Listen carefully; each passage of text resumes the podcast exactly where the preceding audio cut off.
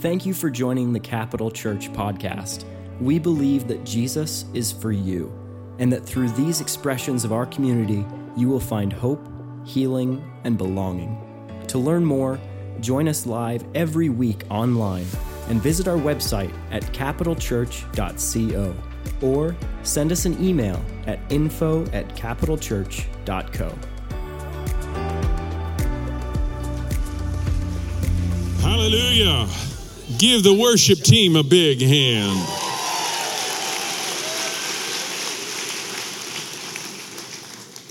Man, I'm glad we go to church where we sing and worship. Well, welcome to Capital Church, the 38th Easter of Capital Church. And they're always good. Let's pray. Father, we just believe today for an impartation of the Holy Spirit. We pray grace would come upon us as we hear, as we apply, as we obey. We thank you for the goodness of God in the land of the living. And we pray an anointing upon our minds and our hearts today that the will of God would be accomplished through us. In Jesus' name, amen.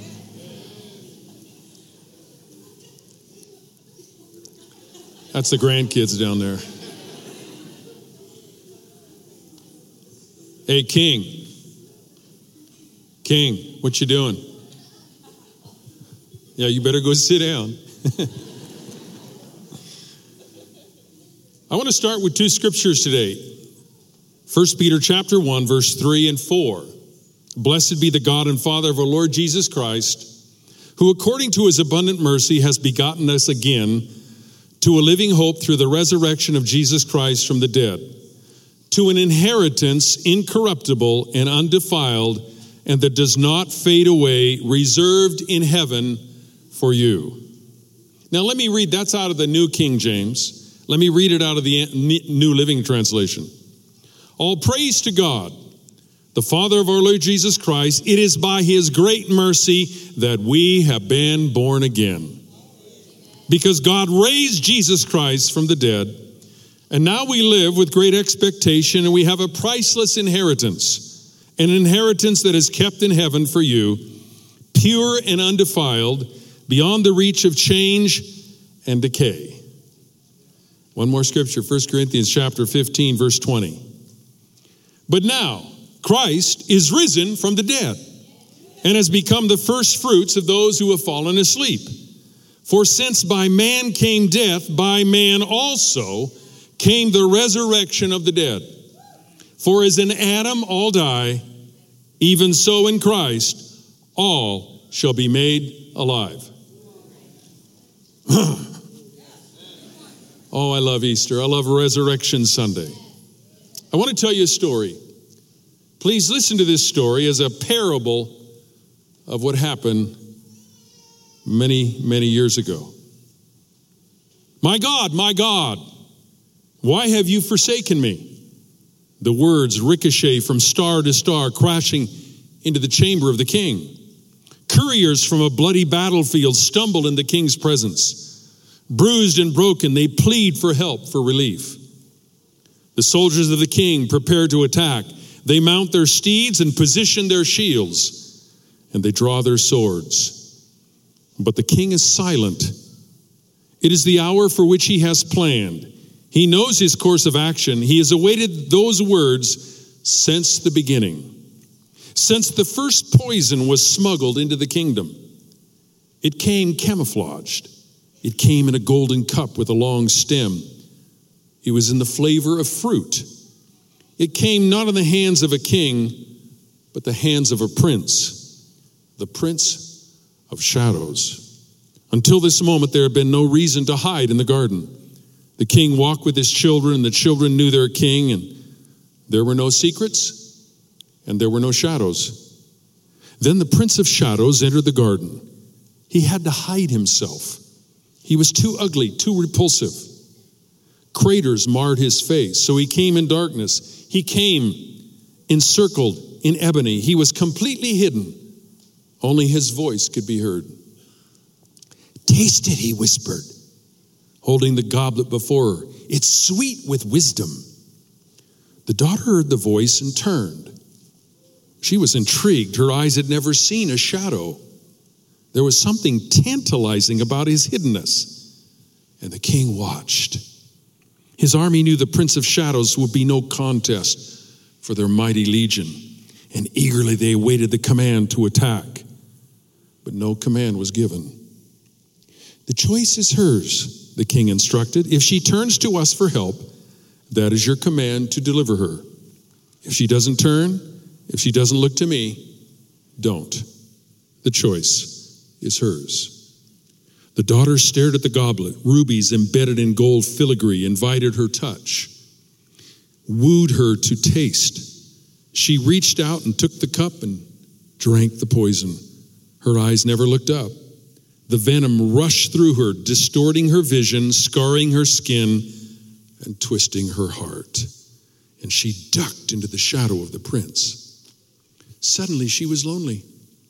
She missed the intimacy she was made to know. Yet rather than return to the king, she chose to lure another away from him. She replenished the goblet and offered it to the son. Once again, the army snapped into position. Once again, they listened for the command of the king.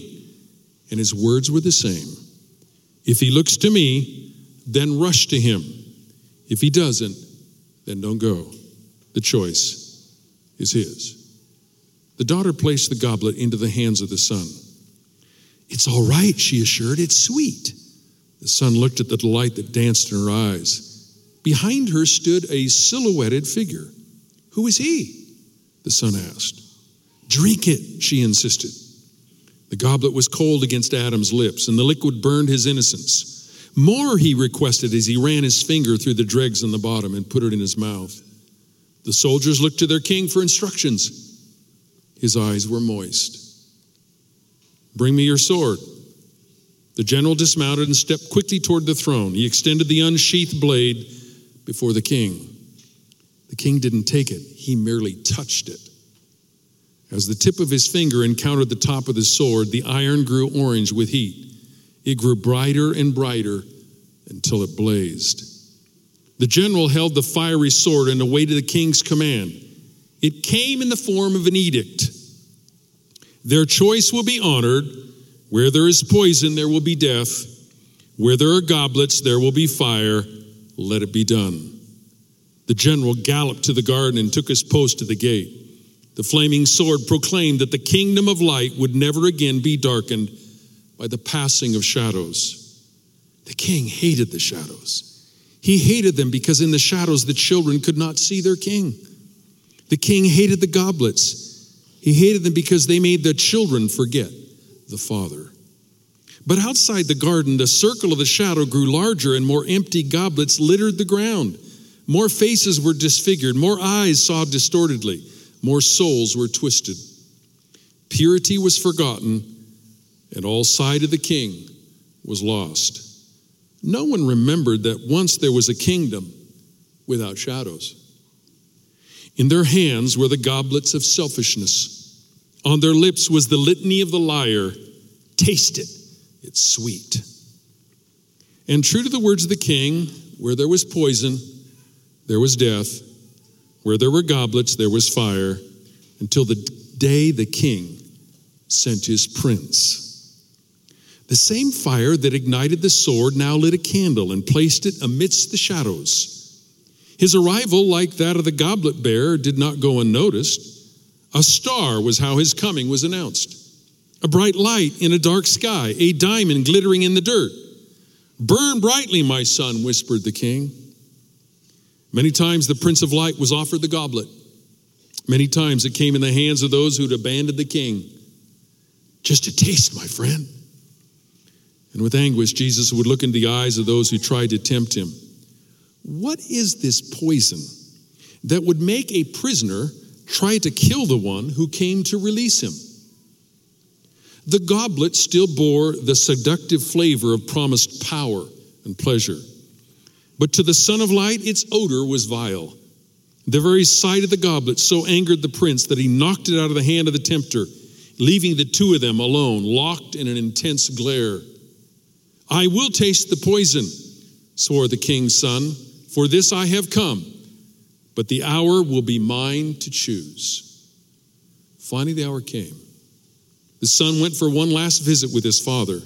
He met him in another garden, a garden of gnarled trees and stony soil. Does it have to be this way? It does. Is there no one else who can do it?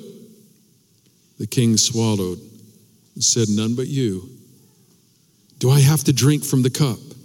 Yes, my son, the same cup. He looked at the Prince of Light. The darkness will be great. He passed his hand over the spotless face of his son. The pain will be awful. Then he paused and looked at his darkened dominion. And when he looked up, his eyes were moist again. But there is no other way.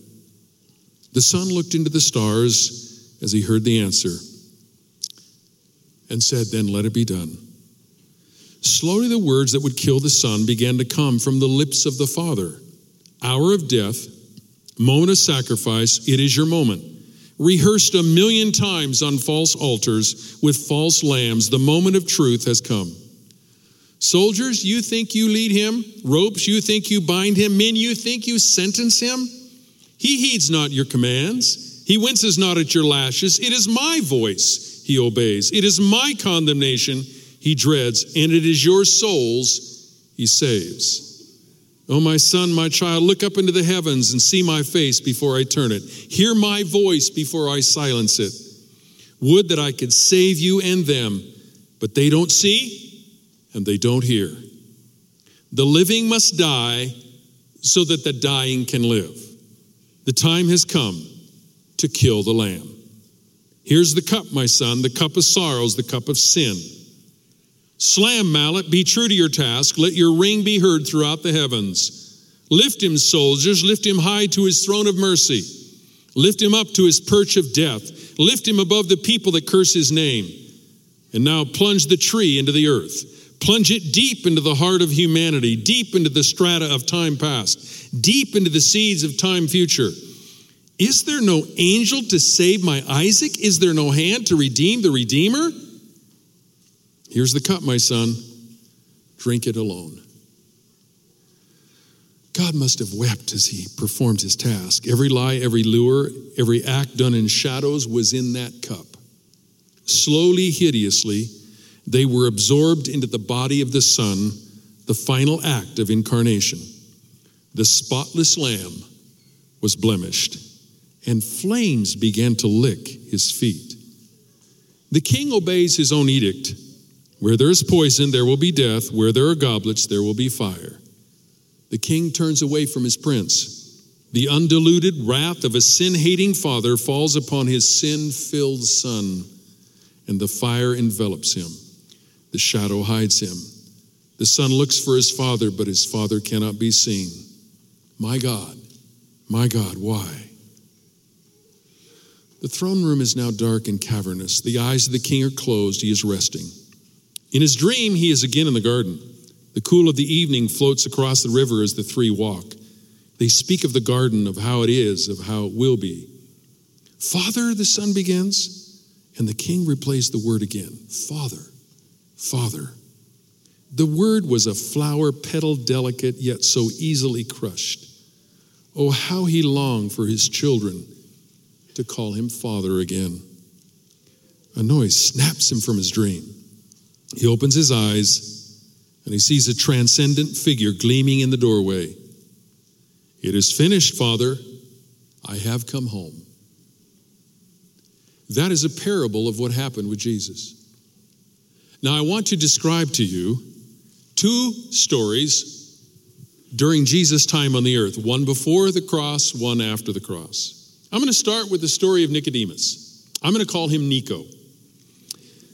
The Bible is not just a book of laws and principles to live by, but it's a it is the story of God's work to redeem his people after the fall of Adam and Eve, which I just read to you. The story of Nico illustrates man's coming to God. Nicodemus is a religious leader in Israel. He is attempting to resolve the dilemma that Jesus brings in his claims. Nico inhabits a land of good efforts, sincere gestures, and a lot of hard work. Give God your best, his philosophy says, and God will do the rest. Jesus' response Your best won't do. Your works don't work. And your finest efforts don't mean squat. Jesus makes no mention of Nicodemus' VIP status, his good intentions, or his academic credentials, not because they don't exist, but because in Jesus' algorithm, they don't matter. John 3 3 says, Unless one is born again, he cannot see the kingdom of God. In other words, unless you are born again, you can't even see what God is up to. Nicodemus does not understand what Jesus means by being born again. Who could go back in your mother's womb and pull that off? That's what he's thinking. John 3 5 says, Most assuredly I say to you, unless one is born of water and the Spirit, he cannot enter the kingdom of God. Newborn hearts are born of heaven, and you can't wish, earn, or create one. God handles the task start to finish. So Jesus, with Nicodemus, is introducing a different language, not works born of men and women, but a work done by God. Born again, birth, by definition, is a passive act. Born again. You see, the child in the womb contributes nothing to the delivery. Have you noticed that? Everyone applauds the work of the mother. No one gives the infant a hand. Give the baby a pacifier, not a medal. Mom is the one who deserves the gold medal. Man, there should have been a lot of amens on that one. She exerts the effort. She pushes, she agonizes, she delivers. The mother pays the price of birth. She does not enlist the child's assistance or the child's advice. The baby even can't take a breath without umbilical help, much less navigate a path into new life and make decisions. Jesus is saying to Nico, he's saying, nor can we bring about our own spiritual birth. The word again is the Greek word anothen. It depicts a repeated action, but requires the original source to repeat it. It means from above, from a higher place, things which come from heaven or God. In other words, the one who did the work the first time does it again. The original creator recreates his creation. Born means God exerts the effort. Again means God restores the beauty. We don't need the muscle of self, we need the miracle of God. And then in the same chapter, John chapter 3, we call we have what I call the hope diamond of the Bible. John 3:16 for God so loved the world that he gave his only son that whoever believes in him shall not perish but have eternal life. 24 words. Let me summarize it for you. He loves, He gave, we believe, we live. Simple as that.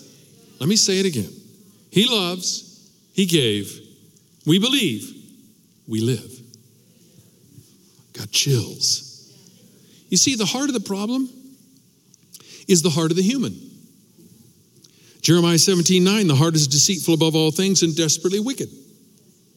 We have a spiritual cardiologist He's scanning our hearts and he finds deep disease in every one of us. He describes our problem in pandemic proportions. No one is righteous, not even one. Have you noticed this generation is oddly silent about sin?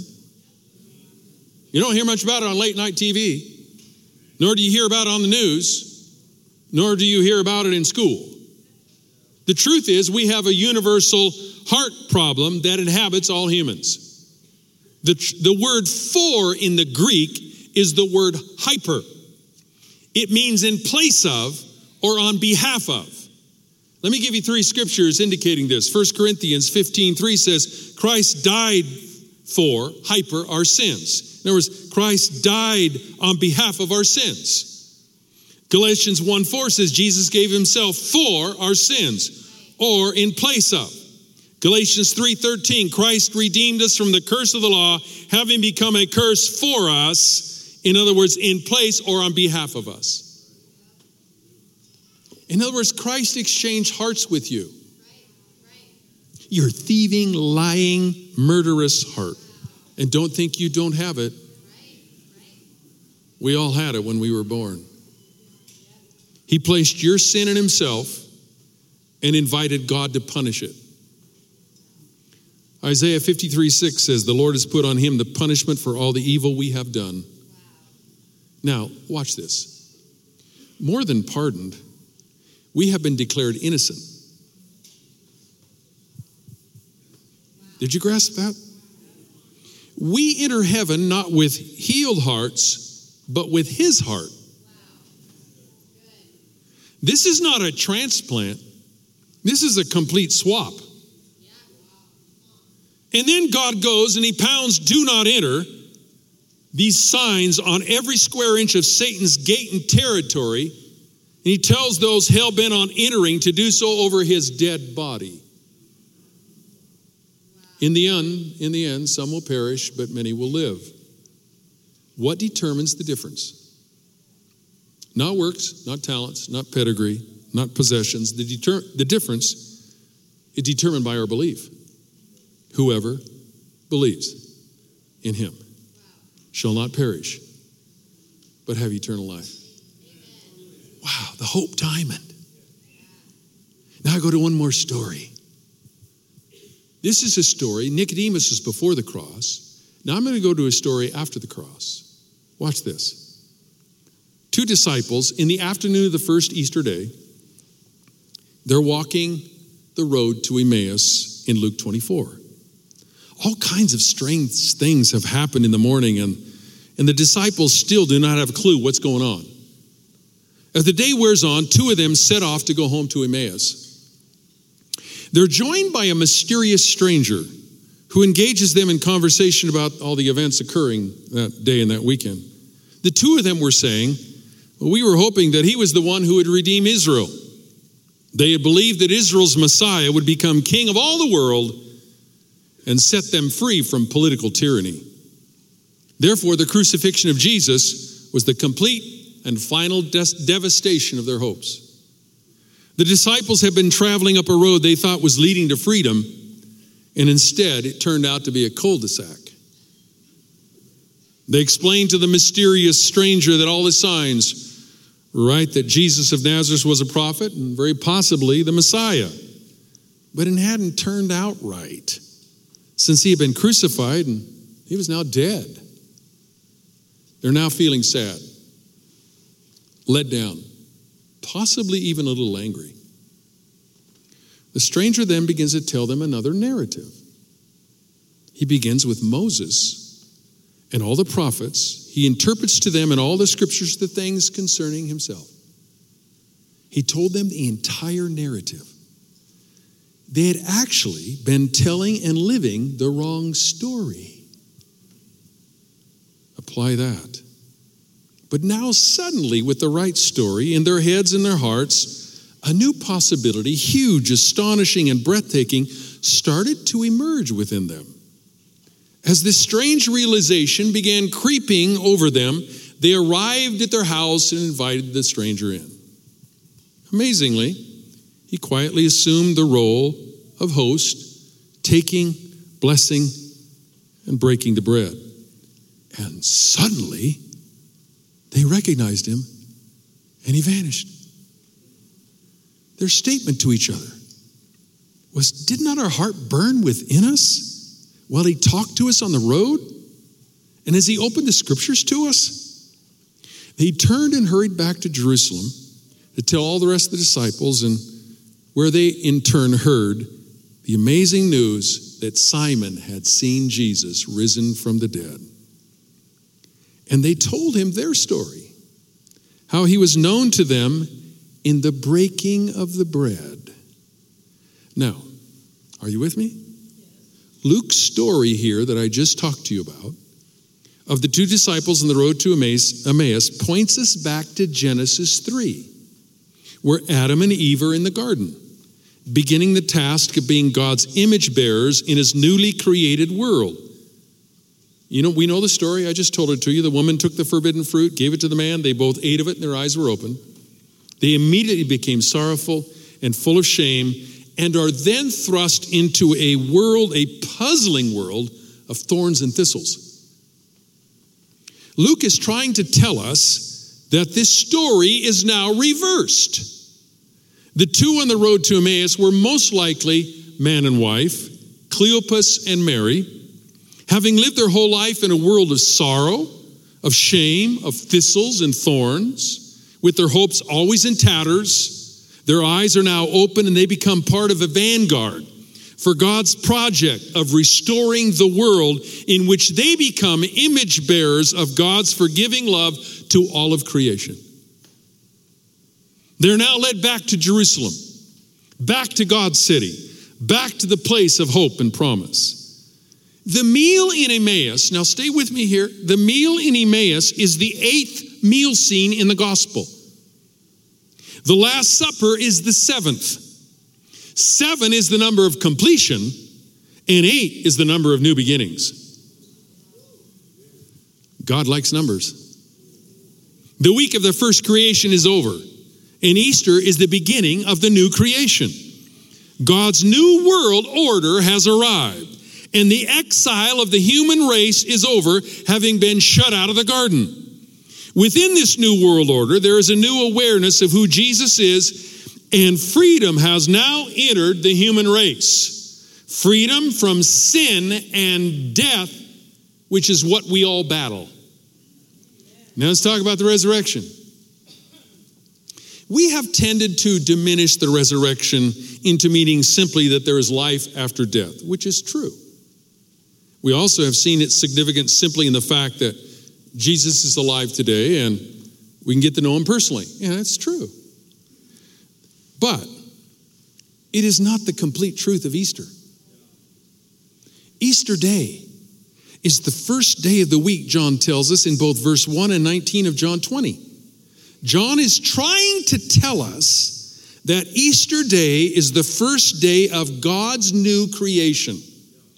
And Easter morning was the birthday of God's new world, returning us to the original garden. Man, I, I thought there'd be a lot of amens on that one. You'd get excited on that one. Now, watch this. On the sixth day of the week, Friday, God finished all his work and gave the great shout on the cross It is finished. Sixth day. In Genesis 1, God finished the initial work of creation with the creation of human beings in his own image on the sixth day. Now, on this Easter morning, it is the first day of the week. Creation is complete, and new creation can now begin. The Spirit who brooded over the waters of creation at the beginning now broods over God's world, ready to bring it bursting to springtime life. It is time for recreation. You call it recreation.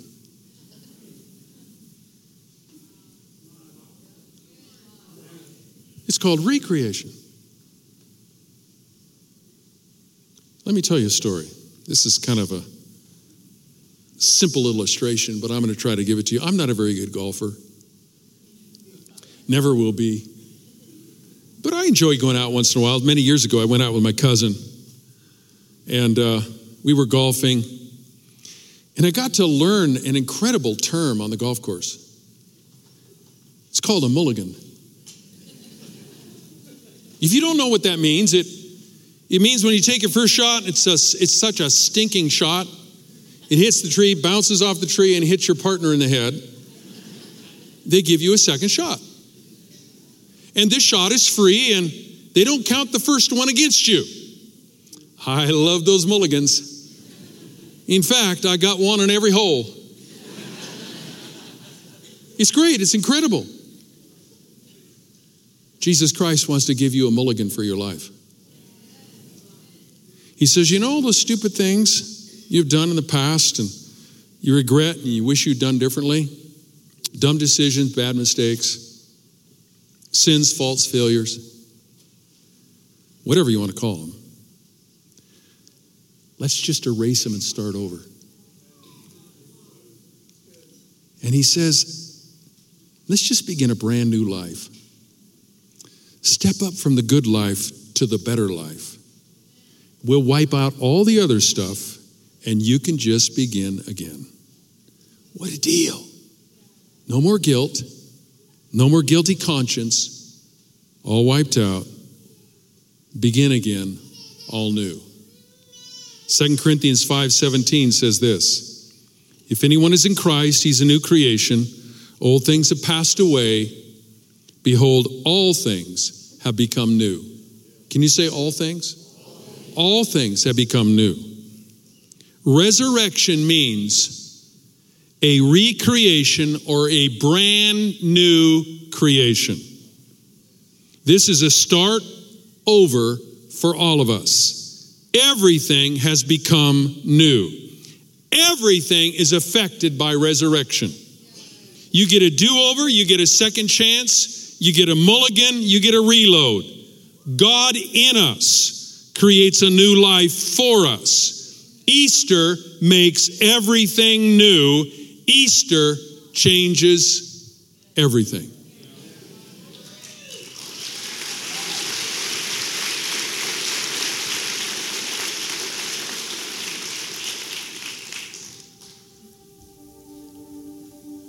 This morning, many of you came here. I see you in the back. I see you standing. I see you sitting. Maybe some of you were drugged by family. Maybe some of you, this is just a tradition. But I told you the story of the meaning of Easter.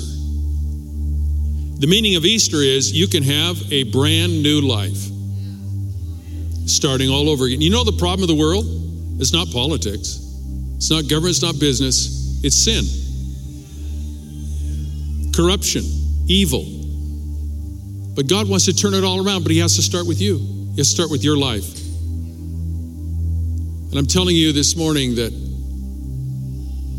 God is here to change everything in your life. Would you bow your heads?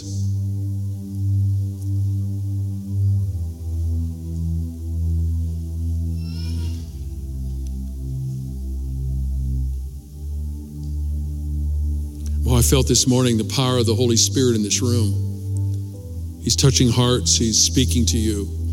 Some of you came today and Maybe your life is a mess. Maybe some of you came, your life is not a mess, but you don't have a relationship with Jesus Christ.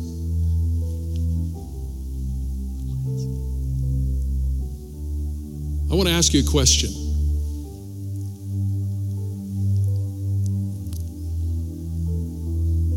If you need a brand new recreation today in your life, in your heart, maybe you've never known Jesus, maybe you've tasted the poison and it's disfigured you.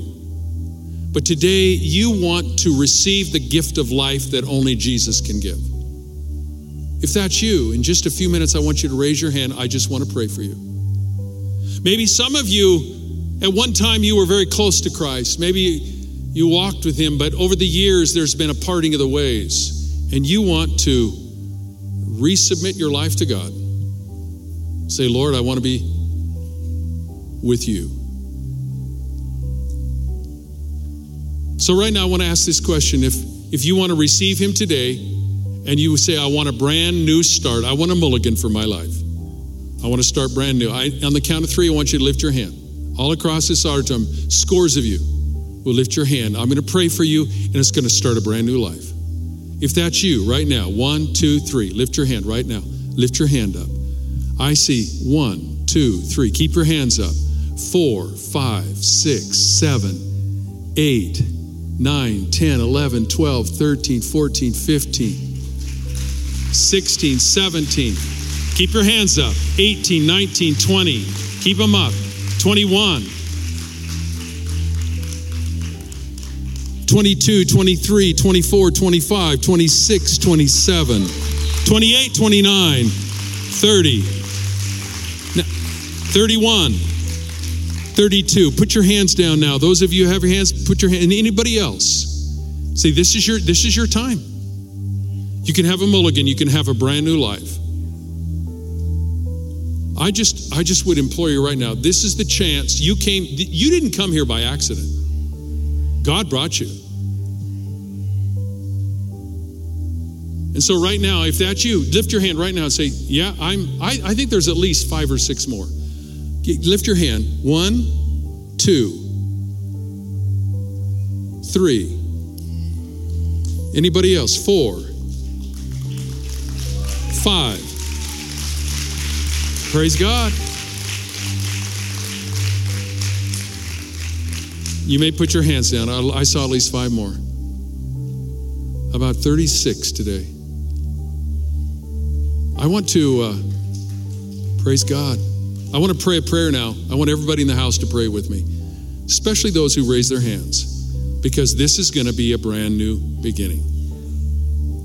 We've all said this prayer at one time. Pray with me. Dear Father, I receive you into my heart.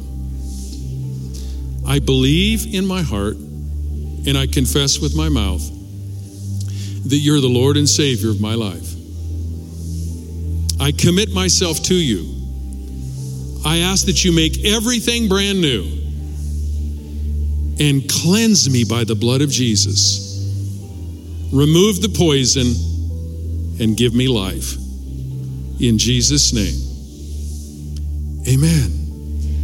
Amen. Praise God. Praise God. Now, if you raise your hand, I want you to do a few things. Get a Bible. Actually, we have some here. Get a Bible. Uh, pray daily. Even if you took a few minutes and just said, Lord, help me. Get in a, get in a church and get in a, a small group with people who really can lead you and guide you and help you. If you do that, you'll be safe. Now, I want to pray for uh, the rest of us. Do you know what I think? I don't think we understand in all its intents and purposes what I just described today. Because if, if you did understand, you would be on your feet cheering. I want new revelation. I even this weekend I got new revelation about Easter. And I've been at this a long time. I want to pray that every one of us in this room will receive revelation illumination about Christ, his sacrifice, and the resurrection power of God. You need to live with more power do you know why the world is the way it is? Because we don't have enough image bearers who understand the power of God. We need more image bearers who would declare and decree this is what I believe, who are not ashamed of the gospel of Jesus Christ. Come on, we need to believe it and say it, declare it, and decree it in Jesus' name. Thank you, Lord. Thank you, Lord. I want you to put your hand on your heart. Put your hand on your heart right now. Let's pray this prayer. I'll just pray it for you, but you just agree with me. Father, we just ask right now that you would fill us with all illumination and revelation. Let it be a brand new beginning for every one of us. Let us look at life differently. Let us look at Monday, Tuesday, Wednesday, Thursday, Friday, Saturday as days of opportunity to experience the goodness of God and to describe to those around us what Jesus has done for us. Let us be true image bearers and let us declare it and decree it with abandonment, we pray. We thank you for the gift of Christ, the gift of redemption, the gift of life that you've given to us. Lord, illumine that to our hearts every day from now on. Anoint us, fill us, and cause us to flourish in your brand new world. In Jesus' name, amen. Thank you for joining us today. If you would like to give towards this ministry, learn more about our church and events, or are in need of prayer, please visit capitalchurch.co.